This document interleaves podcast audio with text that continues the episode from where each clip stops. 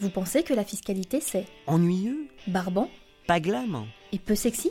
Attendez d'écouter ceux qui l'exercent avec gourmandise, Plaisir, bonheur. passion. Parler de fiscalité autrement, à travers l'histoire de ceux qui l'ont mise au cœur de leur vie professionnelle, tel est l'objet de ce rendez-vous.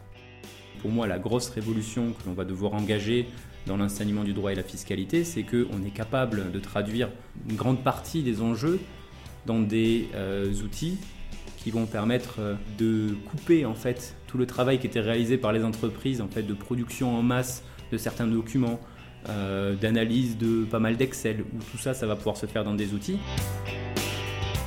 Aujourd'hui, pour vous guider sur les chemins surprenants de la fiscalité, Stéphane Baller, avocat of counsel chez De Gaulle Florence et Associés et auteur de l'Observatoire des directions fiscales, reçoit Walid El Jafari.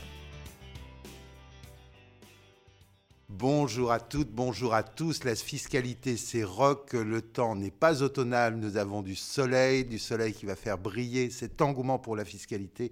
Après des directeurs fiscaux, nous allons recevoir aujourd'hui un être extraordinaire puisqu'il met du digital dans la fiscalité. J'ai le plaisir de recevoir aujourd'hui le créateur d'Algonomia, Walid El Jafari. Bonjour Walid. Bonjour Stéphane, merci pour l'accueil. Accueil euh, très chaleureux puisque vous nous faites le plaisir d'intervenir euh, à l'EDAC, école d'avocats, où vous essayez de sensibiliser euh, au digital les fiscalistes, élèves avocats fiscalistes du DU Avocat Conseil Fiscal des entreprises que j'ai le plaisir d'avoir co-dirigé. Mais vous avez une vie qui est beaucoup plus riche que celle de ces interventions à l'EDAC et donc on va parcourir votre vie, on va démarrer à Albi. Vous étiez un jeune et brillant étudiant qui rêvait déjà de fiscalité? Alors, pas du tout. Moi, j'étais plutôt un matheux. hein. C'était ça qui m'intéressait. Je voulais faire euh, l'école normale supérieure de mathématiques. Donc, euh, c'était à peu près la seule chose qui m'intéressait. Et euh, donc, après mon lycée, effectivement, à Albi, dans le Tarn, je suis parti faire une prépa maths et ensuite une école d'ingénieur. Et donc, on retrouve Walid à Ginette. Alors, c'est assez marrant, vous vouliez faire normal et finalement, vous avez fini à Polytechnique. Quelle horreur Bah, c'était pas fait exprès. Euh, J'aurais préféré avoir un normal. C'était la voie royale pour devenir prof de maths, comme mon père.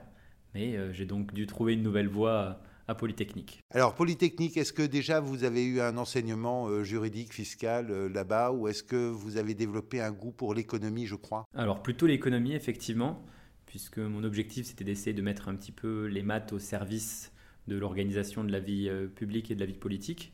Je me suis pas mal intéressé à l'économie et à l'évaluation des politiques publiques quand j'étais à Polytechnique. Et euh, d'ailleurs, j'ai fait euh, pas mal de stages euh, en économie du développement à Madagascar, à la Banque mondiale à Washington. Et puis, au fur et à mesure, je me rendais compte que l'économie était assez distante de ce que l'on pouvait comprendre de loin du fonctionnement du droit. Et c'est pour ça que je m'étais inscrit en, parallèle en licence puis en master de droit pour essayer de comprendre à quoi ça ressemblait de l'autre côté. Alors, vous avez euh, ces stages, euh, entre guillemets, euh, désintéressés dans une économie nouvelle, si on parle de Madagascar, et vous débutez quand même après avec les grands du capitalisme, je crois, euh, des cabinets euh, d'audit internationaux. J'ai effectivement fait un, un stage chez Tage pour financer euh, mon master de, de droit, puisque bah, comme j'avais fini Polytechnique, j'avais plus, j'avais plus de revenus. Et euh, en fait, on se rend compte assez euh, rapidement, parce que moi, ça m'amusait de faire un stage dans un cabinet d'avocat en tant qu'ingénieur. C'est assez rigolo de se dire qu'on est dans un cabinet d'avocat. Je venais de finir la série Suits, donc pour moi, c'était plein de charme et plein de plein d'intrigues. Mais en fait, ce dont on se rend compte quand on arrive dans un cabinet d'avocat fiscaliste, c'est que bah, on est plus en train de retraiter des choses à la main, manuellement sur Excel, que de vraiment euh, faire de, des choses assez poussées et assez folles. Euh, on n'est pas tous Mike, hein, pour ceux qui connaissent la série. Et donc au final, euh, ce que je me suis dit, c'est qu'il y avait quand même pas mal de valeur ajoutée euh, à apporter au domaine de la fiscalité. Et en fait, j'ai essayé de mûrir un projet de thèse à l'époque sur justement la question de la concurrence fiscale internationale, qui commençait à devenir intéressante à l'époque. Et effectivement, une, une fois que j'ai euh, lancé ce projet de thèse, on s'est rendu compte assez rapidement que c'était difficile de le faire financer parce que justement le CBCR venait d'apparaître. Et donc, on n'avait pas encore tous ces enjeux qui aujourd'hui feraient que la thèse serait financée immédiatement. Alors, ces travaux, en fait, quelle, quelle réception Vous étiez économiste, hein, ça existe dans les, cabinets d'avocats. Je rappelle que TAGE est le cabinet d'avocats de Deloitte, qui s'appelle maintenant euh, Deloitte Société d'avocats. Euh, les économistes au milieu des avocats, c'est quelque chose qui vit facilement euh, sa vie? Alors, ça dépend un petit peu de ce que l'on appelle économiste. Parce qu'il y, a les personnes qui vont vraiment travailler sur le fonctionnement interne des entreprises, essayer de comprendre comment elles sont financées, comment elles s'organisent. Et puis ensuite, on a des économistes beaucoup plus matheux qui font juste des modèles de comment la société fonctionne pour essayer de comprendre quels sont les tenants et les aboutissants de telle ou telle réforme. Moi, je faisais plutôt partie de ce deuxième type d'économiste. Et donc, euh, j'ai dû découvrir un petit peu comment ça fonctionnait vraiment une entreprise par rapport aux équations que l'on apprend quand on est en école d'ingénieur. Alors, on reviendra, euh, parce que c'est l'une des motivations, euh, une des raisons d'être d'Algonomia, que d'utiliser euh, ces algorithmes pour arriver à mieux piloter sa fiscalité. les prix de transfert, quand même, à l'époque, une matière qui consommait beaucoup d'économistes et un deuxième passage dans un deuxième type de cabinet, je crois, qui était là au départ sur les prix de transfert. Effectivement, euh, après avoir travaillé euh, au sein de l'équipe prix transfert de tâches avec euh, Grégoire de Vauguet et Julien Pelfig, j'ai eu la possibilité de rejoindre le graduate programme en fait de PwC. Là, l'intérêt, c'était non seulement de continuer dans l'équipe prix de transfert pour mieux comprendre les différents aspects de, de la fiscalité internationale, mais j'avais la possibilité de partir aussi dans l'équipe de valorisation des actifs des équipes euh, de Transaction Services de PwC et ensuite de rejoindre l'équipe de euh, consulting économique de PwC. L'intérêt, c'était de compléter un petit peu mon profil avec ces notions de finance d'entreprise que je n'avais pas forcément développées hein, en tant qu'économiste, justement, pour mieux comprendre en fait le modèle de l'entreprise que l'on avait quand on fait de la finance d'entreprise. Au final, toute cette expérience de graduate programme, c'est euh, rapidement arrêté, puisque chez PwC, euh, Thierry Morgan m'avait donné la possibilité assez rapidement de faire vivre mes idées. En fait, quand j'étais arrivé, euh, je me suis rapidement ennuyé à faire des doc prix de transfert, un petit peu comme tout le monde, et j'ai fait quelques propositions aux différents partenaires d'applications que l'on pourrait construire si on me donnait les bonnes données. Et Thierry Morgan, associé à l'époque de chez PwC Société d'avocats, a cru dans ces projets que je proposais et donc m'a donné la possibilité de faire un premier POC. POC, Proof of Concept, pour, euh, même si les fiscalistes deviennent très digitaux, ils ne connaissent pas toujours. Donc euh, un, modèle d'essai, finalement, une démonstration euh, à pas trop cher de ce qu'on a imaginé sur les tableaux, ça peut marcher dans l'informatique. Et donc ce premier Proof of Concept, c'était une première version d'un outil d'analyse des données du CBCR que l'on a montré à un premier client qui se reconnaîtra. Euh, et euh, apparemment, euh, l'outil séduisait, et donc j'ai réussi à, négocier un petit budget. Et donc, je devais faire intervenir une entreprise de développement externe. Je crois que c'était Octo qui avait pitché, mais il demandait 100 000 euros pour développer le programme, et moi, c'était pas mon salaire. Donc, je leur ai dit à ce prix-là, autant que je démissionne et que vous me payez pour le coder. Vous leur avez pas dit donnez-moi 50 de bonus et je vous le fais? Bah, En fait, j'ai aussi rencontré d'autres partenaires chez PwC euh, qui m'ont bien indiqué que ma valeur ajoutée, ce ne serait pas directement de coder moi-même, mais bien de trouver les personnes pour réaliser ces développements, parce que avoir cette capacité de savoir quoi développer en fiscalité internationale, c'est vraiment ça la richesse que j'arrive à apporter euh, au domaine. Quel regard en fait sur ces organisations? J'imagine que quand on crée la sienne, c'est pour être sûr de ne pas euh, répliquer les limites que l'on a vues dans le modèle qu'on a fréquenté, mais aussi euh, pour regretter quelquefois euh, des choses que l'on va quitter. Alors c'est une discussion que j'avais eue avec la managing partner de l'époque, où j'avais essayé d'expliquer que la plupart des ingénieurs, lorsqu'ils choisissent ce métier, ils veulent essayer de c'est le, positivisme d'Auguste Comte, c'est-à-dire de participer euh, au développement euh, de l'économie, au développement du pays, de participer vraiment à euh, l'amélioration des conditions de vie de chacun à travers la technologie, et qu'il il y a moins d'idées de gains financiers dans pas mal de ces profils, et donc c'était dur de recruter des développeurs, des ingénieurs dans un sujet qui ne les attirait pas d'un point de vue philosophique. Et donc, euh, il y avait beaucoup d'énergie à dépenser pour les convaincre qu'en améliorant le traitement de la fiscalité, on apportait de la valeur aux entreprises qui pouvaient aussi contribuer bah, la société. Vous aviez pourtant fait une formation juridique, hein, je crois que vous avez fréquenté les, les, bancs de Paris 2 et de la Sorbonne. Bah, J'étais un petit peu un mauvais élève et tout le monde me prenait souvent en amitié et je recevais tous les cours de tout le monde tout le temps, ce qui était un peu rare apparemment. Et donc j'ai pas vraiment ressenti autant de négativité. Après, j'ai fait une licence de droit public et ensuite un master en, en droit européen. Donc euh, peut-être que l'ambiance est, un peu différente qu'en droit des affaires, je ne sais pas. Alors, décision de, créer euh, Walid El Jafari euh, Algonomia, on est en décembre 2017. Vous démarrez l'aventure à combien? On parle toujours, vous, êtes finalement une tax tech. Hein, le Legal Geek la, la, semaine dernière, c'était le, monde des legal tech qui se réunissait. Il n'y a, pas de, de tax tech qui était apparente. Vous êtes un petit peu euh, une originalité. Comment est-ce qu'on s'embarque avec des, copains avec, euh, Comment ça naît en fait Algonomia? Deux de mes associés euh, travaillaient avec moi dans l'équipe chez PwC. Et ensuite, nous ont rejoint des amis de l'un de mes associés et de moi-même, un ancien de ma promotion respectivement.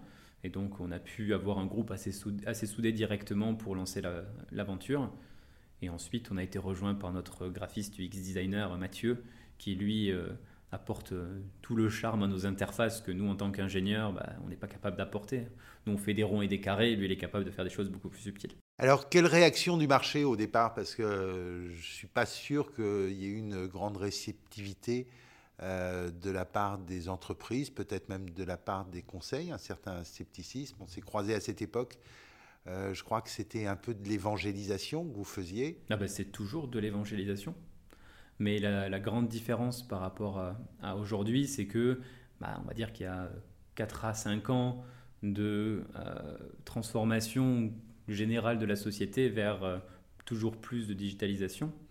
Et à l'époque, bah, comme toutes les petites entreprises, il s'agissait d'abord d'avoir un premier client. Et on a eu la chance de conclure rapidement un partenariat avec euh, Tage, là où j'avais fait mon, stage à l'époque, et euh, répondre à un appel d'offres par euh, le groupe Renault. Et l'équipe du groupe Renault, dirigée par Pierre-André, avec Frédéric Siméon et Pierre-Emmanuel Pomarel, sont vraiment des personnes merveilleuses qui nous ont soutenus pendant tout le, tout le projet qu'on met en place avec eux. Et on est aujourd'hui, d'ailleurs j'avais une réunion avec eux ce matin, et c'est toujours merveilleux d'avoir des gens qui sont à la fois patients au début, mais quand même exigeants pour qu'on leur serve toujours le même niveau de qualité. Et aujourd'hui, à chaque fois qu'on sert un client, on, le fait avec cette expérience-là, c'est-à-dire qu'on a une relation personnelle avec chacun d'entre eux, on les connaît bien, on connaît leurs problèmes, on connaît les difficultés, on connaît euh, les personnes avec qui ils interagissent en interne et qui vont leur poser à eux des difficultés. Et euh, c'est vraiment un peu de la haute couture de la, solution digitale, puisque à chaque fois, on va vraiment être euh, attentionné à eux.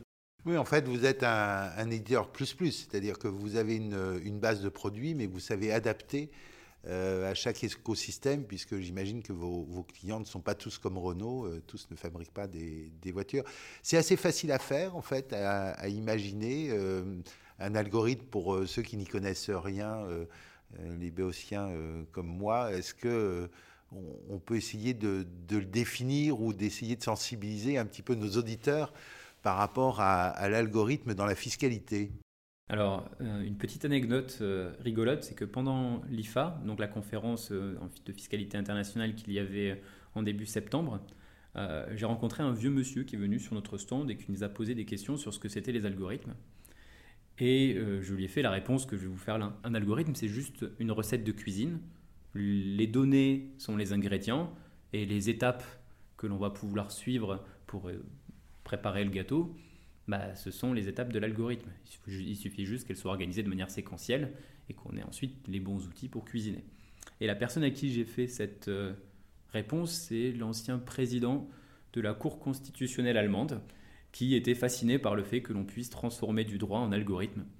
Et apparemment, elle lui a, elle lui a suffi, donc euh, je pense que cette réponse est acceptable. Euh, non, parce que alors côté euh, Legal Tech, on travaille beaucoup sur ces éléments avec des questions d'éthique des algorithmes. Alors je ne sais pas s'il y a une, même question d'éthique des algorithmes, si dans la, la programmation pour la chose fiscale, il risque d'y avoir des biais ou pas? Alors la plupart des problèmes d'éthique qui viennent des algorithmes sont liés à, à deux sujets principaux. Euh, le premier, c'est euh, l'auditabilité. être capable de vérifier que les calculs se sont passés de la manière que l'on attend. Et le second, c'est l'explicabilité, c'est-à-dire être capable de faire comprendre aux personnes qui euh, vont recevoir les résultats de ces algorithmes pourquoi ils sont traités de telle ou telle manière. Quand on fait de l'intelligence artificielle ou du machine learning, c'est beaucoup plus compliqué de répondre à ces deux enjeux parce que bah, c'est un apprentissage statistique et le modèle n'est pas explicite. Et donc, on ne peut pas vraiment expliquer. Il y a des manières de faire pour améliorer l'explicabilité, mais ce n'est pas facile. Nos algorithmes sont complètement différents. On construit des algorithmes qui sont en fait une séquence de règles de gestion, et donc on maîtrise complètement l'auditabilité et l'explicabilité. On est capable de détailler à 100% toutes les étapes du calcul. Et d'ailleurs, nous sommes aujourd'hui en train de faire un algorithme pour traiter euh, le, modèle de législation sur pilier 2. Et euh, il y a deux semaines, pour la version française, on a organisé un webinaire où on a décrit exactement chacune des étapes que nous allons suivre. Pourquoi? Parce que cette transparence, elle est nécessaire. Lorsqu'un fiscaliste va acheter un outil, il veut savoir exactement comment ces données vont être traitées, avec quelles, quelles étapes, et pouvoir voir les résultats intermédiaires. Surtout qu'avec un sujet aussi complexe que pilier 2, il va falloir être très pédagogue sur comment on arrive à un tel résultat dans les calculs. Votre vision de pilier 2 bah, Elle va vous paraître paradoxale, mais c'est euh, l'un des morceaux de législation, de loi, que j'ai trouvé euh, à la fois le plus complexe, mais aussi le mieux construit, parce qu'on avait une page avec des définitions. À chaque fois qu'on utilisait un terme, on utilisait le même terme tout du long, et ainsi de suite. Donc c'était à la fois très complexe parce qu'il y en a dans tous les sens. Il y a certaines euh, élections comme celle de l'article 7.3 ou de l'article 7.6 qui sont assez, assez complexes et techniques. C'est en fait des élections assez spéciales sur euh, les distributions de dividendes et la manière dont on va pouvoir les traiter euh, avec certaines élections. Et le point principal, c'est que il faut réussir à décortiquer la législation, comprendre quelles sont les données qui vont intervenir, comprendre comment elles interagissent avec elles, et ainsi de suite. Et pour le coup, le fait d'avoir cette liste de définition et quelque chose d'assez structuré, ça simplifie un petit peu le travail. Si on part du Code général des impôts, par exemple, ben, on a le code d'un côté, on a le BOFIP de l'autre, on a la jurisprudence encore à côté, tandis que quand on travaille avec, le, avec Pilier 2, on a quelque chose qui est assez monolithique, on a effectivement les commentaires et certains exemples, mais ça, ça limite un petit peu le travail. Ce que vous êtes en train de dire, c'est que si le législateur travaillait avec vous, on aurait des choses qui seraient plus lisibles et moins économiquement coûteuses à recouvrir Alors, euh, c'est l'un des aspects assez fondamentaux euh, des mathématiques, c'est que on essaie de rendre les choses les moins ambivalentes possibles, les plus univoques. Et pour faire ça, chaque élément a une définition stricte. On va pouvoir avoir ça en droit aussi. Mais euh, le point principal, c'est que on est obligé de contraindre pour faire en sorte que lorsqu'on dit qu'on a démontré quelque chose, on soit sûr que ce soit vraiment démontré. Et donc on doit créer des objets qui sont clairs, précisément définis, avec des caractéristiques strictes, et de les faire interagir avec d'autres objets construits de la même manière, et en découler des caractéristiques et des propriétés. Quand je dis ça, on a l'impression que je parle aussi du droit. Mais malheureusement, euh, parfois dans la législation, il n'y a pas autant de rigueur, surtout avec l'inflation législative que l'on connaît euh, ces dernières années. Alors derrière, ça veut dire que vous êtes dans un modèle où on pourrait, dans le cadre d'un dialogue constructif avec l'administration, tout à fait dire euh, demain, ben, je donne mes, euh, euh, mes algorithmes et vous pouvez faire votre vérification fiscale. Alors aujourd'hui, nos algorithmes ne sont pas publiés, mais on compte les rendre open source, non pas pour que tout le monde les utilise pour se contrôler les uns les autres, mais surtout parce qu'on pense que fondamentalement, le droit serait beaucoup mieux servi pour tous, pour les contribuables, pour les administrations lorsqu'elles veulent faire leur évaluation de politique publique, beaucoup mieux servi s'il était exprimé sous la forme d'un algorithme. Pourquoi? Parce qu'un algorithme, c'est toujours des relations entre des objets abstraits, comme, comme est le droit de manière générale. Simplement, en s'efforçant à suivre euh, la, rigueur du formalisme mathématique, on oblige en fait euh, le législateur potentiel à créer quelque chose de cohérent et de structurellement juste, ce qui permet ensuite de l'automatiser de manière beaucoup plus simple et qui sécurise juridiquement tous les contribuables et tous les acteurs. Alors, Walid et Jafari, quand on, parle algorithme, euh, il y a en général une deuxième euh, variable qui est importante, c'est la donnée. C'est même la donnée plus plus au carré, un petit peu plus. Est-ce qu'on a des données assez propres pour mettre dans les algorithmes? Alors la réponse courte, c'est non.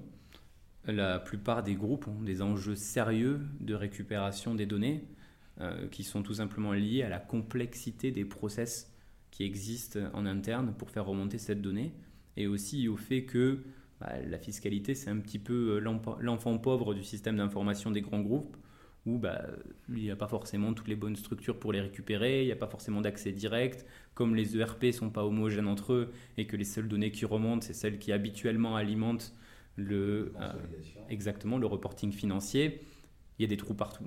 Avec Pilier 2, ce qui est assez intéressant, c'est qu'ils vont devoir mettre en place euh, une une entreprise assez phénoménale de euh, réconciliation entre le périmètre juridique et le périmètre du reporting financier pour s'assurer que tout soit cohérent et qu'on soit capable en fait de répondre Enfin, juste pour synthétiser pour ceux qui ne connaissent pas, pilier 2, c'est l'équivalent de faire une déclaration fiscale dans chacun des pays à partir des comptes consolidés. Ce qui est assez complexe d'un point de vue théorique, et qui est en décalage complet avec ce qui se fait euh, un peu partout en Europe.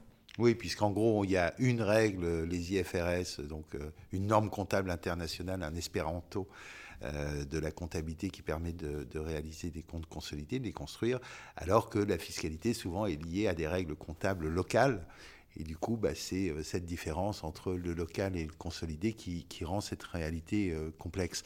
Ça veut dire en fait qu'il y a une convergence de plus en plus forte de la, fiscalité et du droit.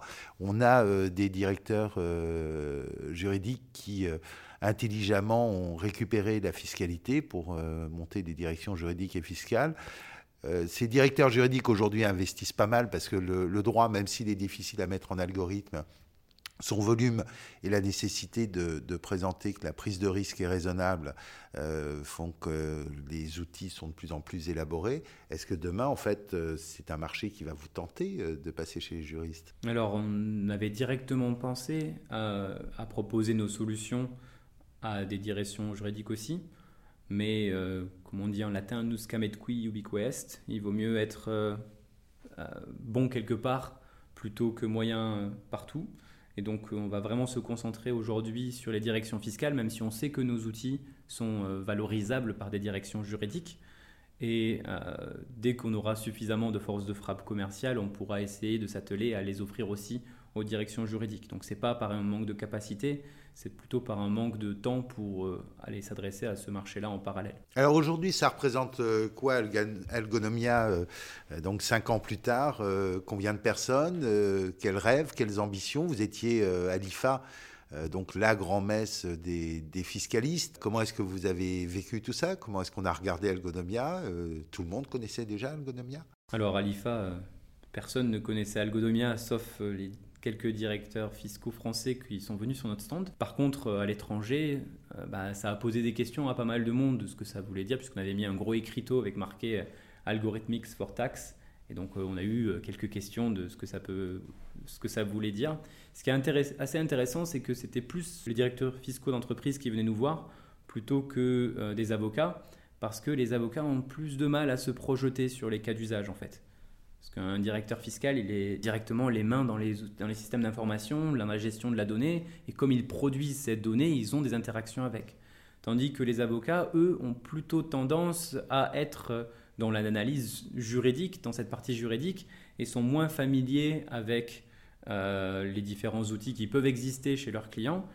Et en fait, ce qui se passe, c'est que pour eux, la plupart des avocats qu'on a rencontrés en tout cas, c'est compliqué de se projeter avec dans un business model où euh, une technologie, qu'elle soit interne ou externe aux clients, euh, soit le support de leur analyse et de leurs conseils. Pourtant, euh, quand je, regarde avec les élèves avocats de, l'EDAC vos présentations et vos produits, on a une sorte de, de database, de cube qui permet de faire de la planification fiscale sécure qui permet euh, un petit peu de faire comme Minority Report et de déplacer sa data. Vous avez des, systèmes visuels avec des cartes du monde où on peut bouger un petit peu les, masses fiscales d'un État à l'autre et de, voir les conséquences.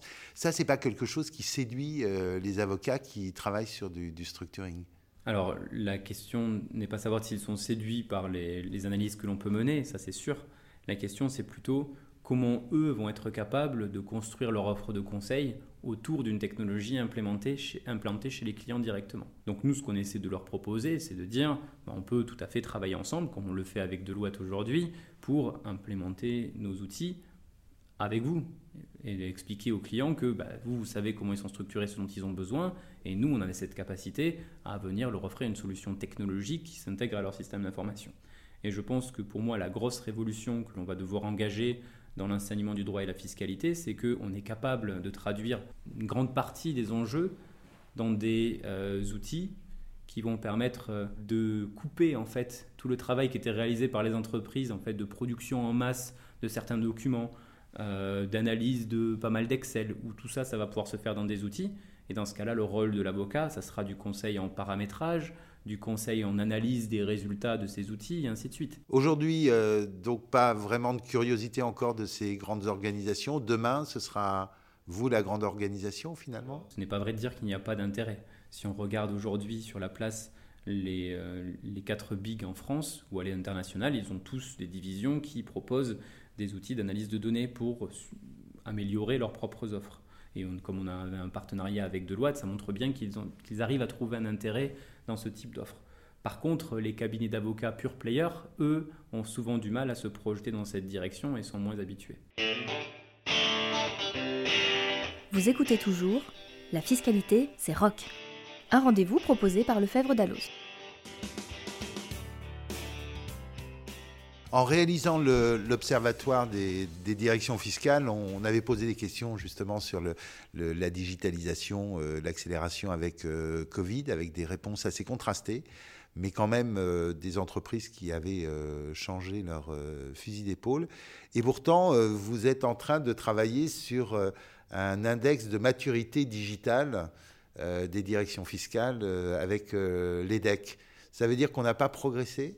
Déjà, on ne pourrait pas dire qu'on n'a pas progressé sans avoir fait une vraie étude de panel avant-après Covid. Le point principal de cette étude de maturité digitale, c'est vraiment d'essayer de comprendre comment les directions fiscales aujourd'hui récupèrent leurs données, comment elles les traitent, avec quel type d'outils, quels sont leurs process internes pour mettre en place de nouveaux outils, quelle est la vision qu'ils peuvent avoir euh, en termes, alors je vais citer Jean-Claude Van Damme, mais d'awareness sur ce sujet-là pour être capable ensuite de savoir comment arriver à mieux éduquer le marché sur ce que l'on est capable de faire pour eux. Donc, ce que l'on propose aux personnes qui répondent à cette étude, c'est d'un côté une étude personnalisée où on va vraiment les torturer en leur posant toutes les questions importantes sur leur organisation interne pour les différents sujets fiscaux et sur les différentes technologies, et on leur rend un rapport individualisé euh, qui va leur servir en interne à s'auto-évaluer et potentiellement à convaincre que des investissements ou des changements sont nécessaires. Souvent, ils en ont besoin pour être mieux pris en compte dans des projets de transformation interne et dans des projets de rénovation euh, des ERP ou des outils conso. Et de l'autre, on va anonymiser bien sûr et rassembler ces données pour être capable euh, tout simplement de publier un résultat et essayer de dire quelque chose, on ne sait pas encore quoi puisqu'on n'a pas encore fait le travail d'analyse des données, euh, mais dire quelque chose sur l'état de la, de la digitalisation et de la maturité digitale des directions fiscales en France et on l'espère en Europe. Alors, on est sur une étude moins élaborée que, que la vôtre, mais déjà, euh, je me souviens de, de l'Observatoire, il y avait un vrai problème de budget d'informatique fiscale, entre guillemets, qui n'existait pas euh, il y a 2-3 ans. Ah bah alors, parmi les répondants qu'on a rencontrés, la question du budget est regardée de manière différente. Certains disent que ça fait partie du budget de la direction financière, d'autres que ça fait partie du budget IT Finance qui est complètement en dehors, mais ça ne veut pas dire qu'ils n'y ont pas accès. Et on a certains groupes qui nous disent, en fait, euh, c'est pas ça le frein à leur digitalisation.